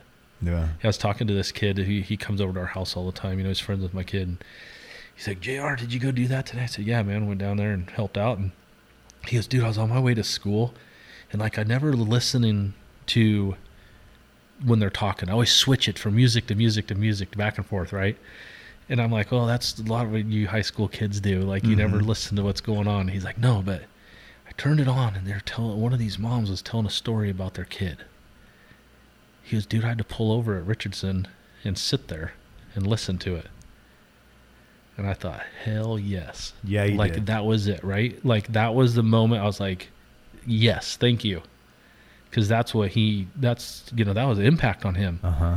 That kid's going to be like, holy shit, every year now, St. Jude comes on, I will guarantee that he's listening. Yeah. It was cool, man. And was so hopefully cool. something he finds in himself to be a part of something bigger than himself at some Yeah. point, whether it's that or something else. Yeah. You know? It was cool. I guarantee it was a changing moment for him. Yeah, that's a crazy, man. It gives me the life. chills hearing you say that because Yeah. we, I mean, we, we, you know, I hear from you, I Mhm. hear from other people that say, you know, what the impact is on Mhm. them, uh, which is a lot, you Mhm. know, and it's it's it's awesome. But those stories that you never hear Yeah. or wouldn't hear most, you know, ninety nine percent of the time. hmm But that's uh, that's a good one. It was a cool deal, dude. Like I never really thought about who else is listening. Mm-hmm. You know what I mean? I always think about what I'm listening to or what stories, you know, or you know, it's sad. It really is. You know, I've had uh, a friend that had their son go to St. Jude, and then, you know, my brother, when I was, my brother was seven, I was a sophomore in high school. He was diagnosed with leukemia, so he didn't go to St. Jude, but he was at Doernbecher's, right? And that's pretty much where my parents lived for the majority of my sophomore season. Like it started in baseball that whole summer into my junior year. I mean, I was driving and I wasn't even have a license because that's the only way I could get to school. Wow. You know? Yeah. So it took us ninety minutes to get that out of you tonight. yeah, yeah. It was a sad deal, man. Like I, I will never forget it. You know, and I was just with him tonight at, on before here. You know, we went and got some lumber because we're gonna build a pig barn tonight, this weekend. Yeah, And he's got two. and so he did. He did fine. Yeah, got remission. Um, had a skin graft because my dad bought a little puppy and it scratched his face, and he couldn't fight it. You know, so they took some skin. And we used to tease, "Hey, your brother, the one with the scar on his face." Yeah, that's my brother. Scarface. But I'll never forget when he was going through it, man. What the kids did for him in that town, putting little baskets out for him, you know, at the markets, you know, raising money for him. Wow. Yeah, my little brother did I that, had man. no idea. Yeah, Doernbecher's for months and months and months Yeah. months. And uh, you know, they thought radiation, you know, you're never gonna have kids, man. You've got two little girls and a little boy. Figured out how to make it work, huh? Yeah. That's incredible. cool, man. Yeah, it's Good cool. for him. Yeah. But, you know, and you know, we used to donate to Doernbecher's all the time because that's what our you know, that's where he was. Mm-hmm. So it was cool. Yeah, it You was know, cool to hear uh, Jennifer Elliott come in from KOBI five and talk about her Mhm. son, and she hadn't talked about it publicly. Yeah. It was a big deal for her. Yeah. But for her to say, "Hey, my kid's at Doernbecher, but they're using the protocol from St. Jude," it really, I think, drove the point home of how many kids are really Yeah. being treated because of the work we're doing. You know, and yeah, it's crazy. It's unbelievable, man. That place is just unbelievable. I don't know. You know, that Fogline comes in, Dustin racks out that song, dude. Like, By the way, facebook.com slash Q Crew. That's my cheap plug. If you haven't seen it and you're listening to this podcast, you have Yeah. got to go check it out. Look for Fogline and that performance, their performance, and then my buddy Michael on Friday night with uh, yeah, Chris from Cover Three. Those two, that was cool. those two performances, lights out. Yeah, And it was that Fogline song. He nailed it, yeah. and he wrote a he wrote a masterpiece. That was a it was, it was a beauty, man. You know that guy's been talented since we were kids. yeah, When we were at May Richardson in grade school, I think it was fifth grade. Uh, our music teacher knew Dustin was talented, right? Like I was in choir, but I was like the you know dipstick in the back of the choir. You know what I mean? Like I Yeah. didn't sing worth a crap, but I was just in choir to be in choir. right. I usually got kicked out for talking, you know, and somehow Dustin always made it through. I don't know, but um, he, you know, he went on and did some voices in some children books and stuff when he was younger. Oh, really? You know, that's how talented this dude is. And uh, you know, we both grew up Seahawk fans, and you know, we went to Hunter Safety together. We got our Hunter Safety car together, man. I remember his mom picking us up in their big blue car. You know, listen to Hank Williams Jr.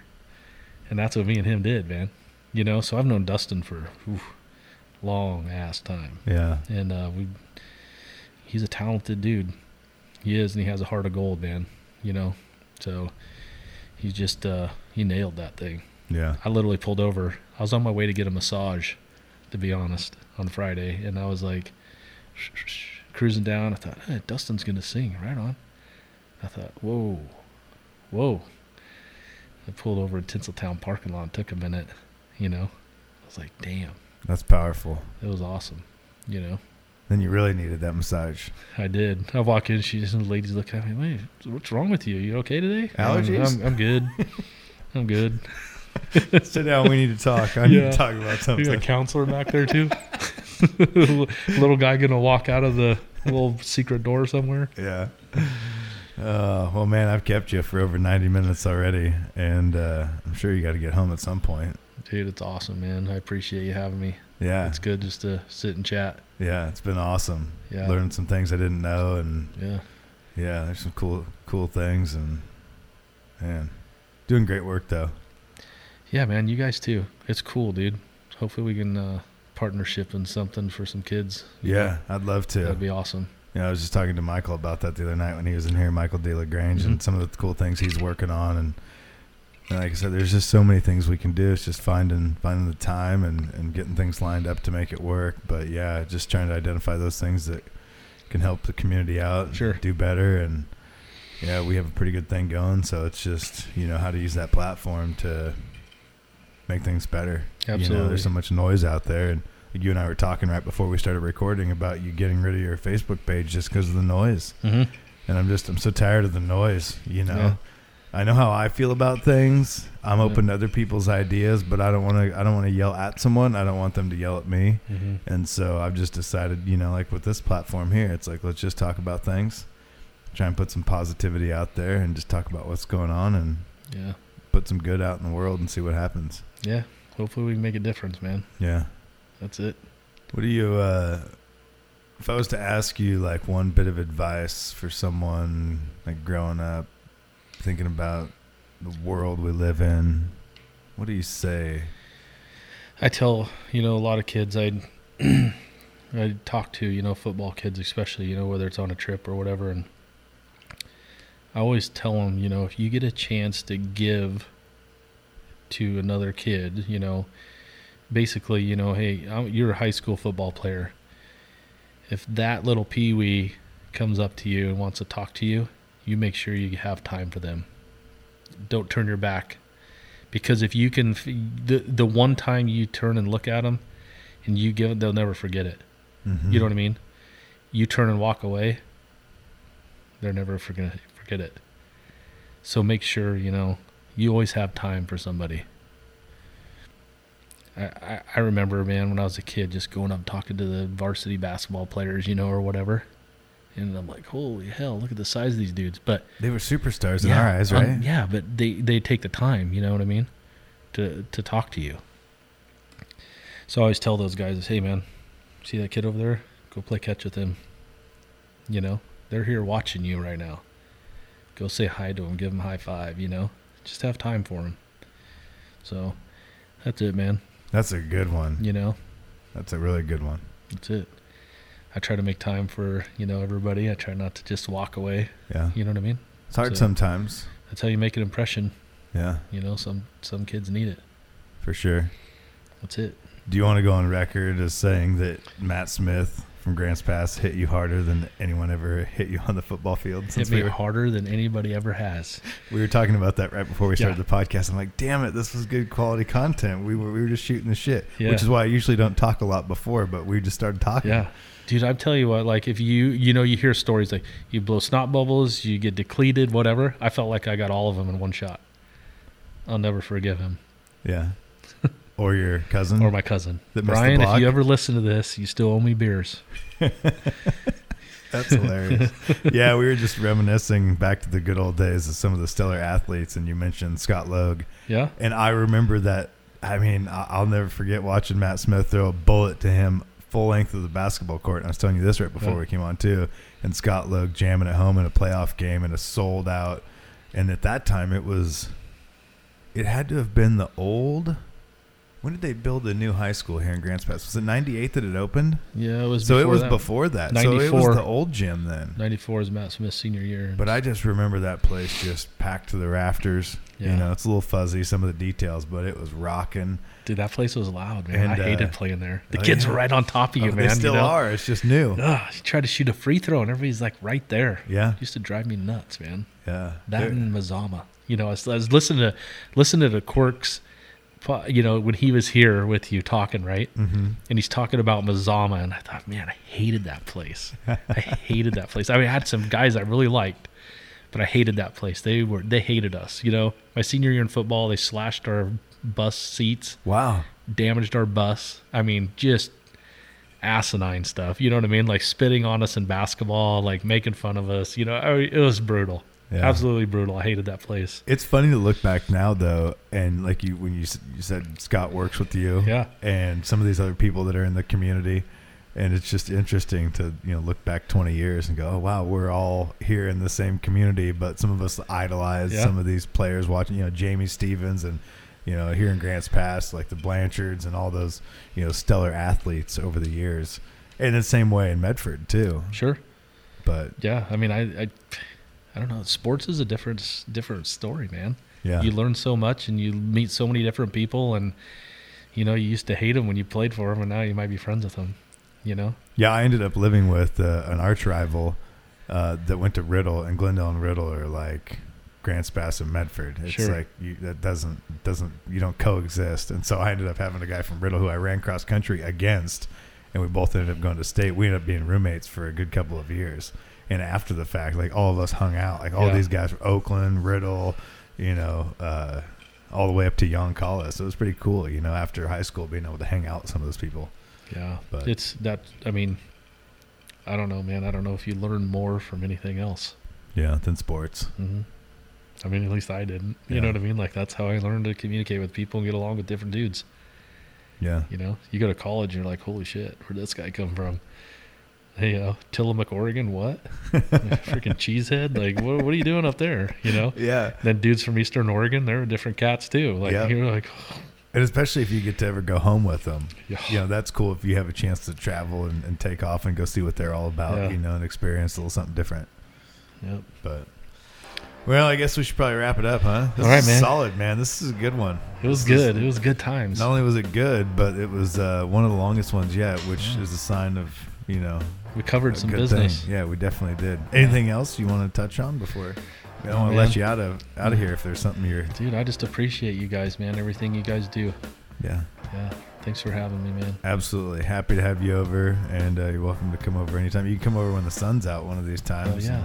And uh, have a cold one. Let's do it. All right, there you go. It's JR Godley. It's episode 25, and you can find it on Apple, Google Podcasts, Stitcher, Spotify, TuneIn, GarageTalkPodcast.com, Instagram, Facebook. It's Garage Talk Podcast with Jason Allen, and it's only taken me 25 episodes to rattle those all off without messing up. I don't know if you're good luck or if if I'm just finally figuring it out. Yeah, baby. All right, there you go. You can subscribe. You can rate the podcast. Give it five stars if you wouldn't mind. And it's J.R. Godley, Central Point Police Department, and uh, Good dude. Thanks for coming over. Thanks, man. Appreciate you.